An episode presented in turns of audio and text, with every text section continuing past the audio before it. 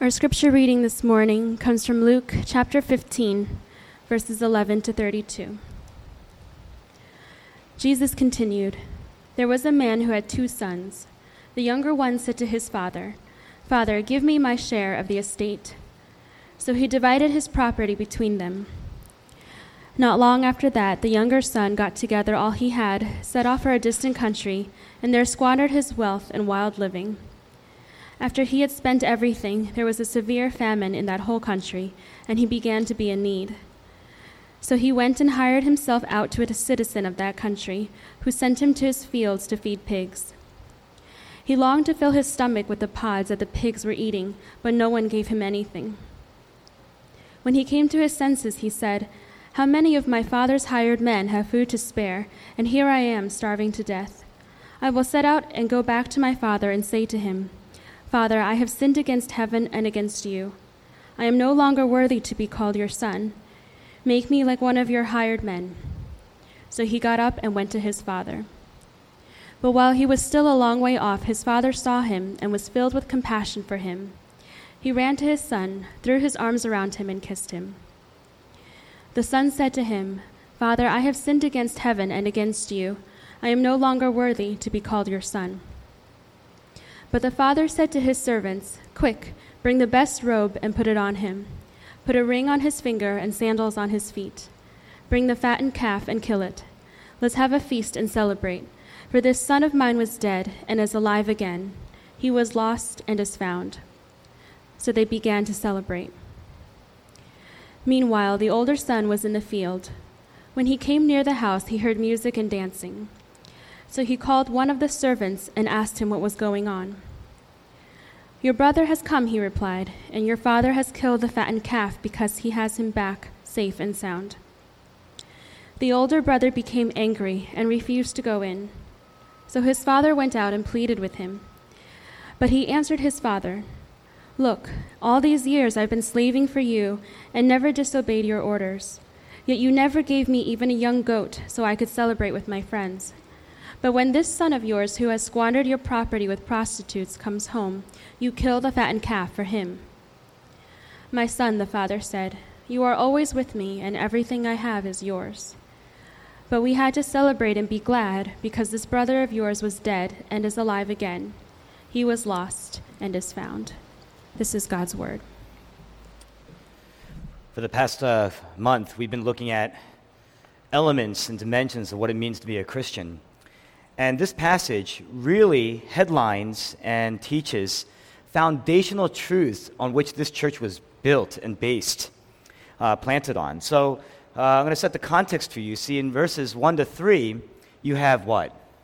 The tax collectors, the sinners, they drew near to Jesus. And the Pharisees, the teachers of the law, these people, these men are, they're grumbling. And, and so Jesus tells this parable as a result. You have, think about this, you have the tax collectors and the sinners, they're the irreligious. And then you have the Pharisees, on the other hand, they are the religious. And Jesus is speaking to both groups of people, and he's speaking to them in public. And so that means that this lesson, the truths that come out of this lesson, are for everybody. That's why it's foundational, it's for everybody. And what this passage shows us is that at the center of the Christian faith, it's not a set of teachings, but there's a story. Now, if you're new or if you're visiting Metro Presbyterian Church here this morning, if you come to just hang a little bit and talk to people here, you'll find that everybody here, just about everybody here, has a story. They have a story of how they came to rediscover the gospel of Jesus Christ. I want to invite you to walk through this story with me today. The story begins with this comparison and contrast of these two sons. And uh, verses 11 to 12, it begins with the younger son asking his father for his share of the estate. Evidently, this man was wealthy. And he asks his father for his share of the estate. Now, in a typical Jewish estate, the father's wealth was always centralized around the elder son. We have the laws and the principles of primogeniture. The eldest gets uh, the lion's share of the wealth because the wealth, there were no banks back then. They, they centralized the wealth around the eldest son, and he had the power then to distribute the wealth among other people. And so it was very customary, almost typical for the eldest son to have almost up to two times the wealth if you had two sons. But one thing's for sure neither son would ever ask the father for their share of the wealth, for their share of the inheritance, because to ask for the share is to say, What? I want you dead. To ask for your portion of the inheritance is to say, I want you dead. I'd rather you dead than alive because I want what you have. I don't want you. That's really what this person is saying. To ask for your share is to say, I want the things that you have. I want the wealth that you have. I want the things that you could provide me, but I don't want you. My relationship with you is merely a means to an end. And so this father, he would have been taken aback at the least. He would have been astounded by this. He might have been angry about this. The younger son could have been kicked out of the house for this. But he wasn't. He wasn't kicked out of the house. And this, this would astound the listener. If you were a listener in that day, if you were a religious person, a Pharisee, if you were a tax collector and a sinner on the other hand, you would have been astounded. Both sides would have been astounded. And that's really the intent of a parable. The whole point of a parable is to astonish the listener in Jesus' day. The tax collectors and the Pharisees, no doubt, were astounded. They were astonished by this request. But what's all the more astonishing is what? The father actually honors this request. He actually gives the younger son his share. He divides the estate between his two sons. Literally in the Greek, that word there is he divides his bios. The word bios is where we get the word biology. It means life. Everything that you need to sustain life. We're living in a traditional agrarian culture in these days, in those ancient times. There's this very close linkage, almost a harmonious relationship, a symbiotic relationship between a man and his land. The land re- represented his wealth, the sum of all that he has. The land represented his retirement income. The land represented his life. The younger son was basically saying, What? I want you to tear your life apart for me. I want you to tear it apart and give me my share. What an insult. What an insult. And yet, what's astounding about this passage is the man does it. The father actually does it. The father is enduring the worst thing that any person in this world could ever endure rejected love. You take somebody, everyone's got somebody in their mind, somebody that you love more than anybody else in this world, and imagine being ultimately, ultimately rejected by that person. For the one that you love the most. For this father, it, it, his son was more important than all of his potential, all of his earnings, everything that he had, all of his land. That was his son's. His sons were his bios. And yet, he was gracious at the son's request. So the younger son, he leaves home and he goes to a distant country. In verse 13, it says he wastes all of his money, he squanders all of his wealth uh, through uh, wild living. And what happens? There's a famine. A famine hits the land. And the younger son, he's in a foreign land. He's dissociated from his family. He's got no family. And so he's got no wealth. And he's got no more friends. He's totally homeless. He has no food. And, and, and, and so he's eating with the pigs. Well, he longs for the food that these pigs are eating, that he's tending to. And then you get this amazing verse, verse 17, pretty much the turning point of this text. While he's in the mire, while he's in the mud, it says he comes to his senses. Literally in the Greek, it says that he came to himself. He came to realize who he is, that he doesn't belong where he is right now. He realizes who he really is. And so he adopts this plan. He's got this plan. He scripts it all out. He's going to return home. He's going to confess to his father. Verse 18 to 20 he says, Father, I've sinned against heaven and against you. I'm no longer worthy to be called your son. Make me like one of your hired men. He asks to be a hired hand. In ancient teachings, if a family member betrayed you, if a family member wronged you in a grave way, you need more than just an apology. There's no single apology that can account for what this person has done. And so you need to make good for this. You need to make good on this. The son may never be accepted again into the family, but he can pay back what was lost. He can earn back what he had squandered. In other words, this son, he's thinking, I have an opportunity to go back. He understands just enough about his father. He says, I can go back to my father and I can say, I'm going to earn my way back into your graces again. I'm going to earn my way back into the house again. Make me like one of your hired hands. But what happens? There you have a father sitting on a roof. He's, he sees his son from, a, from far off. He runs to his son. In ancient Middle Eastern culture, the father, the patriarch, the esteemed man, he would never run. It was considered an undignified act to run at all. He runs to his son. He, ba- he picks up his robes. He bares his leg. He runs to his son. He embraces his son. He kisses his son. And the younger son, prompted by this act of love, prompted by this kindness, begins the speech. He begins his script. He says, Father, I've sinned against heaven and against you. I'm no longer worthy to be called your son. And then all of a sudden, he's cut off. He's completely cut off. And he's not able to finish his speech. And the father says this Quick, get the best robe. It's the father's robe. That's the best robe. Get the best robe. In other words, I am not going to wait for you to clean up. I'm not going to wait for you to earn up. You're naked. I'm going to cover you. You've lost your honor. Look at you. You are undignified. I'm going to give you my ring. Your feet are tired. You come a long way here. I'm going to give you my sandals. You're hungry. You're starving. Look at you. You're emaciated. I'm going to put together a feast for you, a feast in this household, one that's never been experienced before. What's he saying? What's Jesus saying? Jesus Christ is teaching that there is no depth of dignity that God Himself would not sacrifice or would not transcend for you. The story doesn't end there. You have the elder son. He's out in the field. The elder son comes close and he hears this music. And the elder son is angry. He's upset. Why? Because of the cost. Because of the cost. The younger brother comes back. The, certain, the servants say to the elder son, they gave him a calf. They, they took the fat, fattened calf and they slaughtered it, and he's throwing a party. And the elder son says to the father, You gave him a calf in ancient times, you rarely ate meat. You rarely ate meat. It was a delicacy in ancient times. And so, if you think about it, a calf, if he's full grown, he can give birth to many other calves. It can make you wealthier. Future wealth, this is your investment, a calf. And, and this younger son said, this older son, he says, I never even was given a goat to celebrate with my friends. You took the fattened calf. You took our retire. You, you not only gave him his share of the estate, which he squandered, you gave him our future estate. You gave him our future investment. You sacrificed our future for this son of yours. How dare you waste the money like this? This is my share. How dare you do that?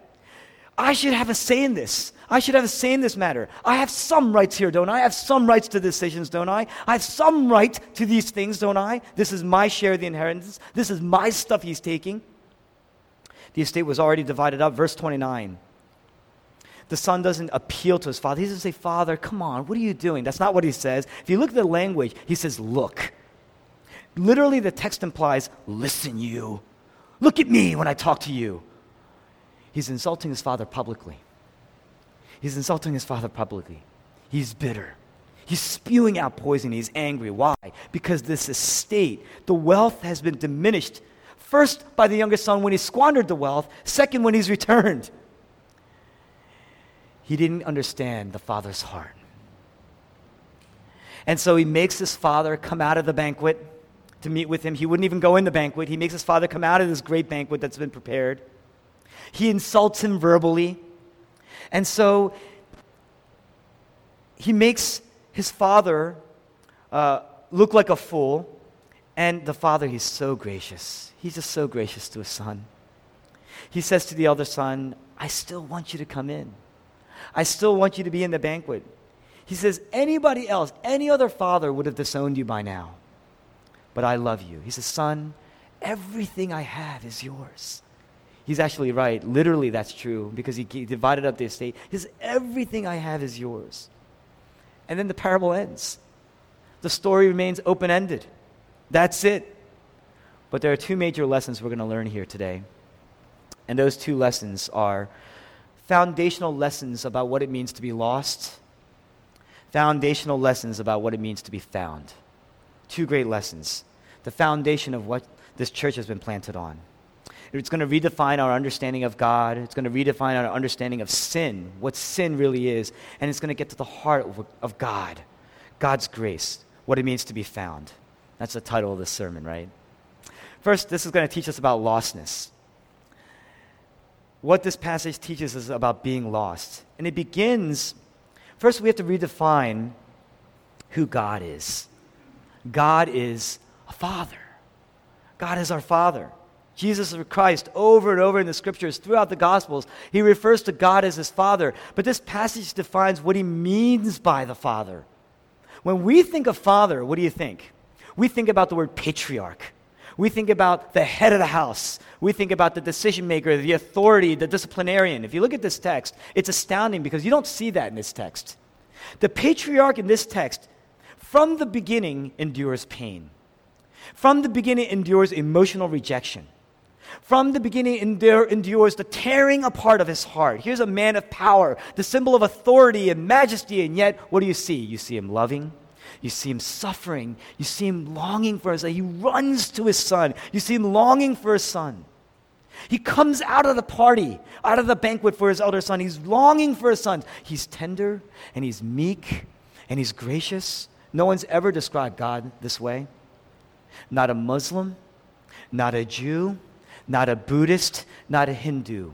Look at the personal, look at the very deeply personal character of God. Look at the deeply relational character of God. Look at the deeply loving heart of our Father. Jesus says God is our Father. Now, the second thing, this redefines our view of sin, redefines our view of lostness. In the younger brother, brother, what do we see? The traditional view of sin a very traditional view of sin. He's insulting his elders, he's rebelling against his elders, he's carousing with women, with these prostitutes, he's self indulgent, he's dirty. But in the elder brother, we see a much deeper definition of sin, a much deeper definition, a radical view of sin. Think about this. Both brothers, both sons, wanted their father's things but not the father. Both sons rejected the father. You know, when I grew up, I was taught that this is the parable of the prodigal son. But which son is that title maker, that subtitle maker talking about? Because this is a parable of the two prodigal sons. It's about the two sons. Both rejected the father. Both brothers used the father to get what they really wanted, what they really loved, at the cost of the father. Both sons pursued status. Both sons pursued wealth. Both sons pursued power. Both sons pursued approval and acceptance with friends. He says, Yeah, I even got a goat to share with my friends. Both of them wanted to show off and, and, and, and be able to display who they were with their friends and have friends. Both of them wanted acceptance. The younger brother, he did it by being bad. That is our traditional view of sin, by being bad. But the elder son, much more subterranean, much more subtle, he demonstrates his rebellion by being good. He demonstrates his rebellion against the Father, his rejection of the Father in his goodness. And here's the rub both brothers are lost.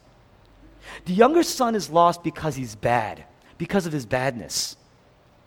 But the elder son, he's lost because of his goodness. And how do you see this through?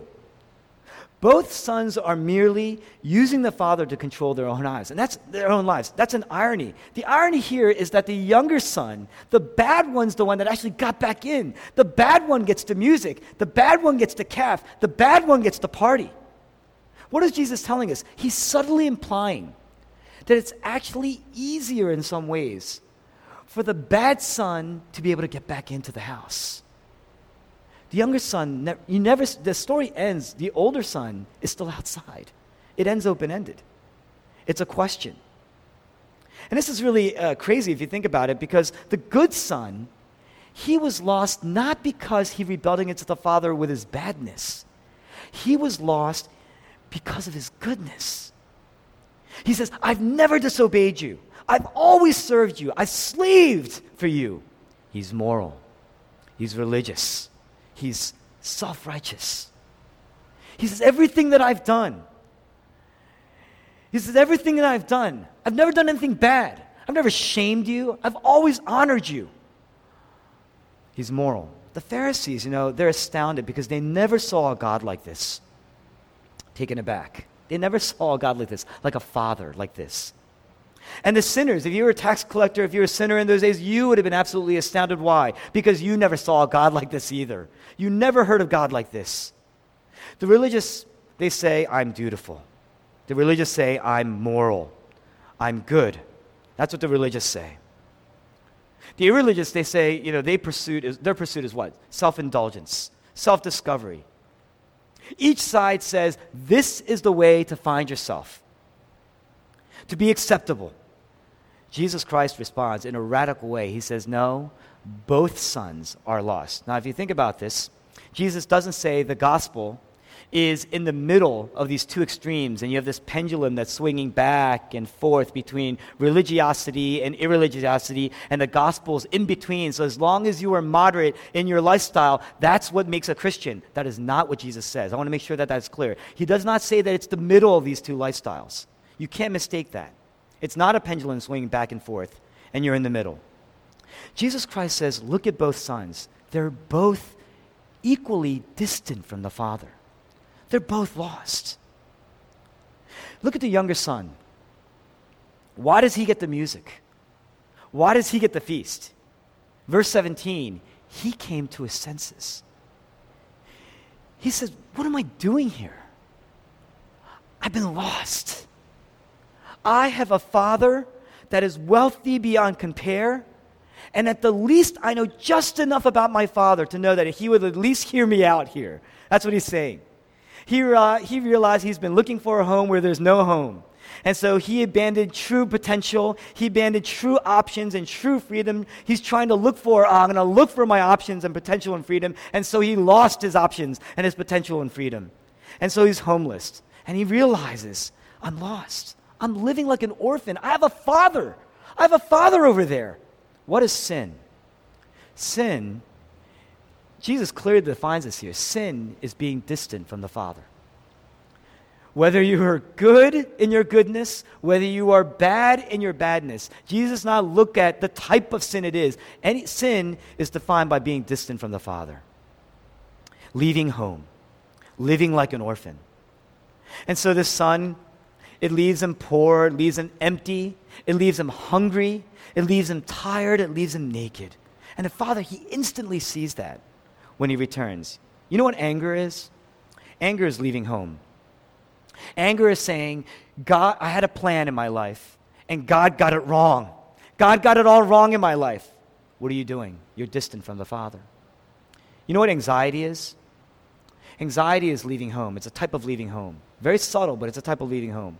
Because what you're saying is, I don't trust that God will do it right for me. I don't trust that God is for me. I don't trust that God will get it right because I only see one way that this could all work out.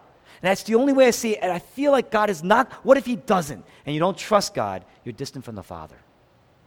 Anything that takes you away from the Father, anything that takes you away from intimacy with the Father, trusting in the Father, living in the grace of the Father, being blessed, being in the Father, that's leaving home. And in all these cases, you're desiring things without desiring the Father. What do you pray for? What do you pray for in your private world? What do you secretly long for? That you wish, you say, if God can just give me this. You want things, but you don't want the Father, you see. You want things, you want the blessings of being in the Father, but you don't want the Father. That's what you're saying. And you know, you want to know how you left home? You want to know how you know you left home? You want to know how you know you're distant? Because you don't just one day wake up and, and come to your senses like that. This son, that's not the way it happened for him. There was a famine. When something happens that makes you realize, I'm poor. When something happens and it makes you realize, I'm hungry. That's when you know. The youngest son, he's a son. He realizes he's a son, but he's, he's longing for the food that the pigs are eating, these pigs that he's tending to. What is sin? Sin always promises to increase your options and potential and freedom. Sin always promise, promises that if you go for this, if you work for this, and you're gonna work for this, and you're gonna do all the things to make yourself more human, and you know what happens? It always ends up making you less like a human. This son is living and he's longing to be like a pig. It makes sin always makes you less human. How do you become more human again? You have to come to your senses. the son realized that he's a son. The son had to realize that he was a son. The son realized who his father was. He says, My father has wealth. My father has power. My father will receive me. I'm going to work my way back to him. He knew he was flawed in his view of the father. His theology was flawed. But it was just enough to bring him back home. By the way, this is how most of us view our relationship with God. We're like the younger son. We feel like when we've done something wrong, we just need to work our way back into the Father's favor. In fact, that's why some of you are here at church today. If that's your view of the Father, you're still very far from home. You're still very, very far from home. Growing up, I was taught that the younger son was the sinner. He's bad. I was taught in Sunday school don't be like this younger son. You got to be like the elder son. You, if, you have a, if you have an Asian Sunday school teacher, that's the reason, because they're going to tell you you got to be like the elder son. He's dutiful, and he's, and he's good, and he obeys his parents. But think about this if that's how you view this story, and a lot of us got tripped up over the years growing up because we were brought up this way, this is how you view the story. You will always be angry, and you will be angry at God. You will always be anxious. You will never trust God. You will never trust God with your life. And you know what it's like to never trust God with your life? You are going to be out there without a map looking for some country to increase your options and potential and freedom. In fact, that's why most of us come to the city. And you're going to do that, and you're going to squander your life. That's what this text is saying. That's sin. That's the heart of sin. You're always going to be angry. You're always going to be anxious. You're going to be comparing yourself to other people, and it's going to bring you up when you're better and down when you're less. You're going to feel like a famine has hit you. When you're surrounded by people who are better than you, it's going to feel like a famine. You see? That's what's going to happen. And if you believe that, if you believe that you need to, to work up to God's favor, I need to obey in order to be accepted, it's going to be the source of such tremendous strife in your life because you're always going to be angry about this. And you're never going to know where you stand. You will never know where you stand with God, which is what's going to make you anxious. And that's why you have to produce, and that's why you have to be fruitful, and that's why you have to serve. If that's the basis for why you do any of these things, it's going to make you a very jealous, envious, covetous, angry person. If you're good like the elder brother, you're going to become angry like the elder brother. You see? You're going to serve and you're going to burn out. You're going to serve and you're never going to really understand the heart of the Father, and you're just going to be really uh, going through a mechanical relationship with God, and it's going to be like this about everything in your life. And what's going to happen is it's going to result. Think about the elder son, what he wanted. He's saying, I've always obeyed, I've never disobeyed. I slaved, he says. He says, I worked really hard for you. I slaved. In other words, what he's saying is, You never even gave me a goat. And look at all these things I've done. What he's saying is, You owe me. You owe me. You see, he wanted the things but he didn't want the Father. He wasn't thinking about his relationship with the Father as something organic, it was something that was so mechanical. It was all about give and take. And that's what made him angry. What this younger, what this elder son is saying is, I deserve better, don't I? I stayed. I'm home. I grew up in the church. I deserve better. He's saying, serve me, love me, notice me, accept me, give to me. Very, very far from home. Very, very distant from home. Every complaint that we have is us standing outside, hearing the music, and yet not wanting to enter in. Do you see that? Look very, very carefully at the elder son. In verse 20, 29, he never appeals to the father on the basis of his relationship with his father. Well, he does, I guess, in some way on the basis of his relationship, but it's not an organic relationship. He never appeals to the father on the basis of his love for the Father. He says, I slave for you. He calls himself a slave. He doesn't say, I'm your son, I'm your elder son. Isn't this mine? Aren't you my father? Haven't I honored you and haven't you honored me? Isn't there this love relationship and that's why I'll go in with you? That's not what he says. That's not how he appeals. He calls himself a slave. And he says, I've obeyed your orders. That's how he refers to his father's orders. He says, I've obeyed, I've obeyed your orders. And he doesn't even refer to his brother as his brother. He says, when this son of yours, he completely dissociated from the family. You see that? And he never left home. This son never left home. He can't even call his brother his brother because he's jealous and he's angry. Why? Because his love is so mechanical. He never left home, but he's so far from home. He never lived apart from his father, and yet he's so apart from his father. He's so apart from his heart.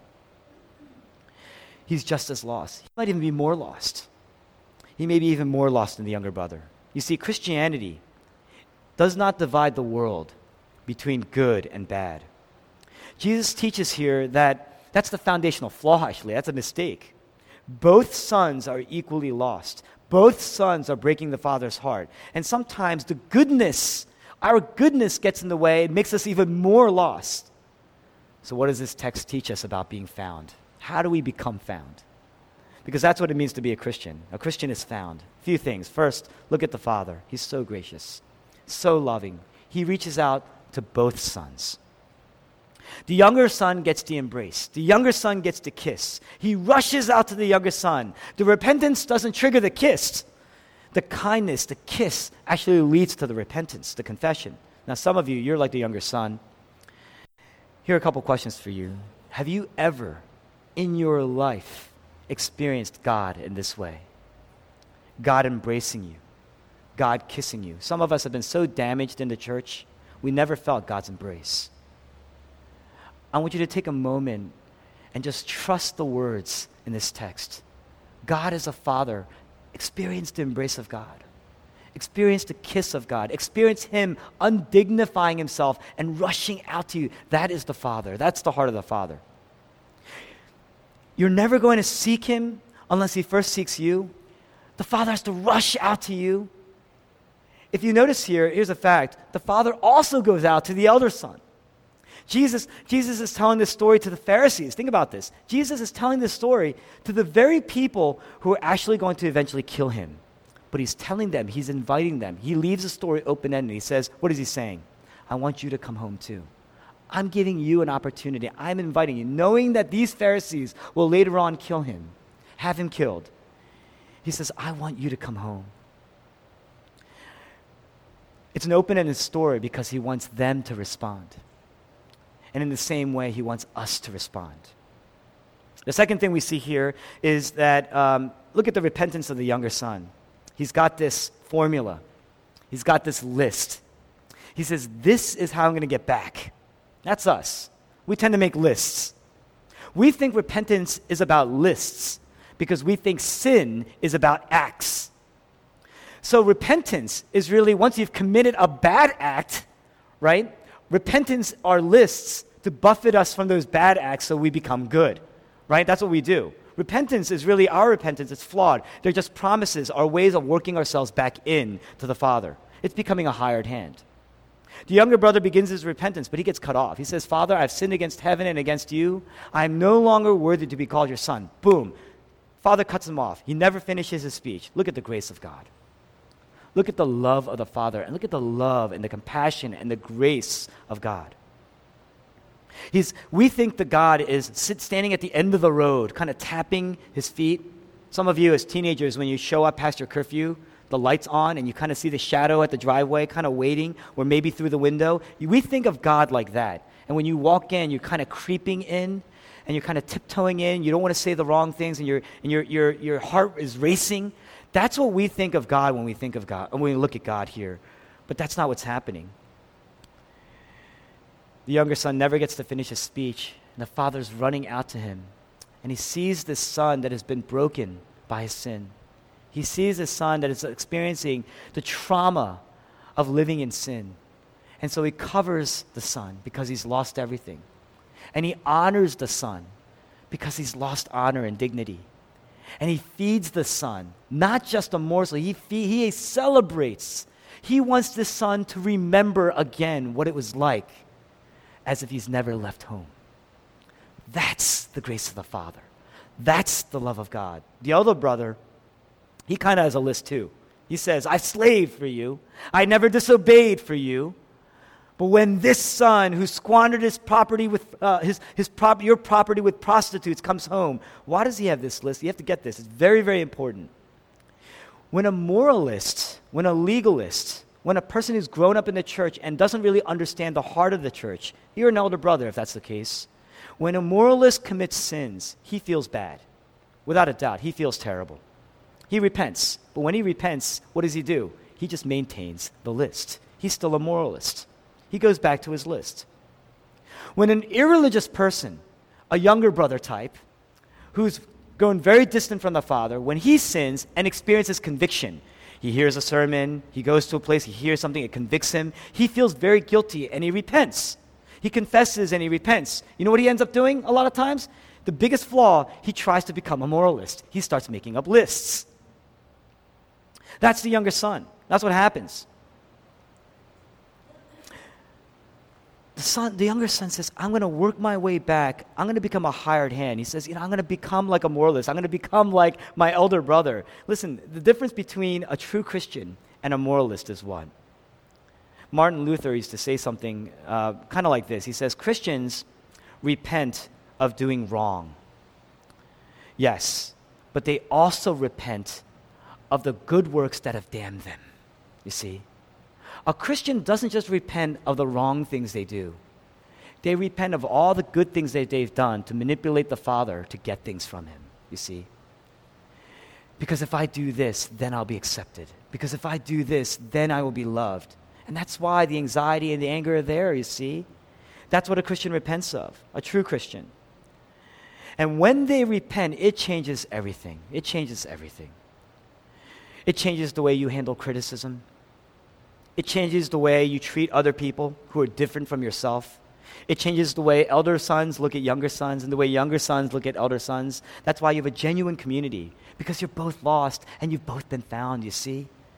It changes everything your view of suffering, the famine, you realize, you know, I thought it was something that God was using to punish me, but God would never do that because He's a Father, and the punishment has already been paid. The price has already been paid on the cross. If you really believe that, then you know that the suffering has meaning. The famine has meaning. It's to wake you up, it's to come to your senses. Not all suffering is like that. Some of us have suffered immensely, but that there is a purpose. You can trust the Father again. You see that? That's the whole point. And when you're able to handle criticism a certain way, when you're able to spend your wealth a certain way, you're not going to squander it. You're going to become radically generous because you've been given immensely by the Father. It is your inheritance you will give. You're going to treat other people differently. When you do all these things, when you, are going to view suffer, suffering differently, we call those things fruits of repentance. Rebirth. Nicodemus an elder brother of sorts. He was a Pharisee, is sitting with Jesus late at night, and he's asking Jesus what he's about. And Jesus goes on this lesson. At one point, Jesus says, You don't understand, Nicodemus? You are Israel's teacher. You are the one who's supposed to teach people these things, and yet you still don't understand, he says. He says, It is like the Christian life is so new, so radically different, not something standing in between two lifestyles, but so radically different, a third way of viewing life he says it's like new birth. You must be born again. You got to lose the lists. That's how you start. Oh, you're obeying now because you realize how accepted you are. There's a difference between obeying somebody, doing something that really gets their heart because you know they love you and you love them. You're responding out of love for them. There's a very different, uh, it's very, very different doing that. Think about your anniversary gifts. Husbands, we're terrible at anniversary gifts. Think about your anniversary gifts. There's a very, very big difference between, ah, Facebook has reminded me it's my anniversary, and thus I must get my wife a gift. And so you order something on Amazon, it shows up in a package that your wife opens before you even get home. There's something very, very different from that. Some mechanical way of giving than doing what? Thinking weeks in advance of making the day special. Because you know this will get at the heart of your spouse you know it's going to get him. You know it's going to get her. There's a very, very big difference between doing something in such an organic way out of a response. You obey because you're loved, you obey because you're accepted. That's true obedience. That's true obedience. Not because you have lists, not because there's some checklist you have to fulfill. But lastly, if we talked about looking at the Father and who He really is, if you look at losing our lists and coming to obey out of our love for the other person, out of our love for the Father, out of our love for God. Lastly, we need to see the cost of the Father, what it took to bring us home, what it took to restore us. The Father's inheritance was wasted away. the younger son's inheritance was wasted away. The father didn't own anything anymore. I mean, he just didn't own anything anymore. In essence, what happened was he became bankrupt. Anything more that he gives is going to be given at a cost, it's going to be given with great sacrifice. The father says, Give him the best robe. Whose robe was it? Give him the ring. Whose ring was it? Give him the sandals. Whose sandals were it? Give him the fattened calf. Give him the party. Give him the money. Whose party? Whose calf? Whose wealth was being sent, spent? It was all a sacrifice. And when he speaks to the elder son, the last verse, what does he say? Son, everything I have is yours. It's absolutely true. We said this before because he literally divided his estate. And everything that was left, every, he gave away his, his share to the younger son. Everything that was left was left to the elder son. And so he's literally saying, Everything I have is yours. The younger son was brought back at tremendous cost, not because he deserved it. In fact, he did not deserve it. Someone had to pay the cost. Sin costs, on one hand. That's what this teaches us. If you want to kind of wrap your heart around that, think about the last time you've been betrayed by somebody in your life. You've been hurt deeply by somebody in your life. When they walk back into your life and say, All right, you can trust me again. It's been some time. I understand. You know, let me back in. Would you let them back in? Think about it. Every one of us understands because we have, we've been made in the image of God. We understand the cost of sin. When somebody wrongs you deeply, there is a deep resentment, there's a deep contempt that forms. You know what that is? That's the debt. That's the cost. That cost has to be paid for you to let them in, you see. The Father instantly pays the cost.